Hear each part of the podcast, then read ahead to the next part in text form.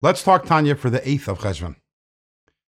In the Tanya of the past two days, the Alter Rebbe made it very clear that the entirety of Torah, every word of Torah, every idea in Torah, whether it's from the esoteric parts of Torah, whether it's from the revealed parts of Torah, all of it is the Eitz HaChaim.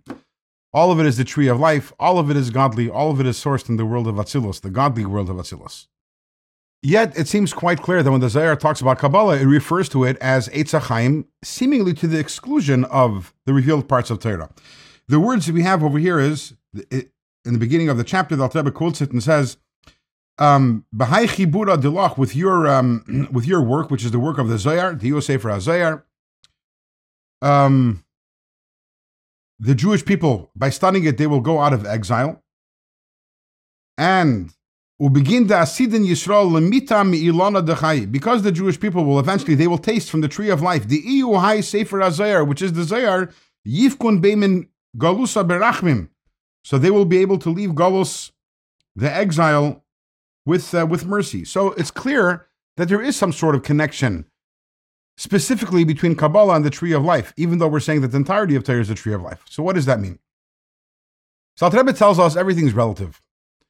Yes, the Torah is all the tree of life. However, within the Torah itself, there is that part of Torah which is the revealed part of Torah, the halacha, the Talmud, which descends into this world and preoccupies itself and discusses the tree of knowledge of good and evil. The tree of knowledge of good and evil, as we explained in the previous segments, is everything in this world which is a mixture of good and evil, which has in it a godly spark on the one side, and also is covered by a shell, a klipa, a husk of unholiness, which covers up that spark.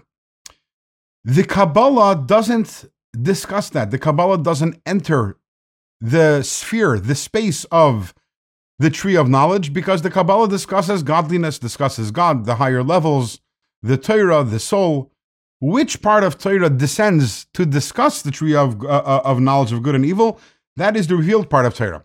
So within Torah itself, all of which is the tree of life, relative to Kabbalah, the revealed part of Torah is called sometimes the tree of knowledge of good and evil because of its association with our world, which is dominated by the tree of knowledge of good and evil.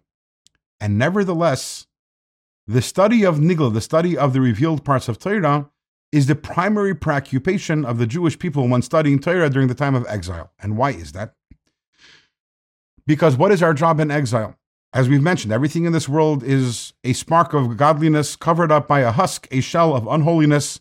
And our job here in this world, in order to bring Mashiach, is to elevate all the sparks, is to disencumber and to disentangle the sparks and to release them and to reunite them with their source.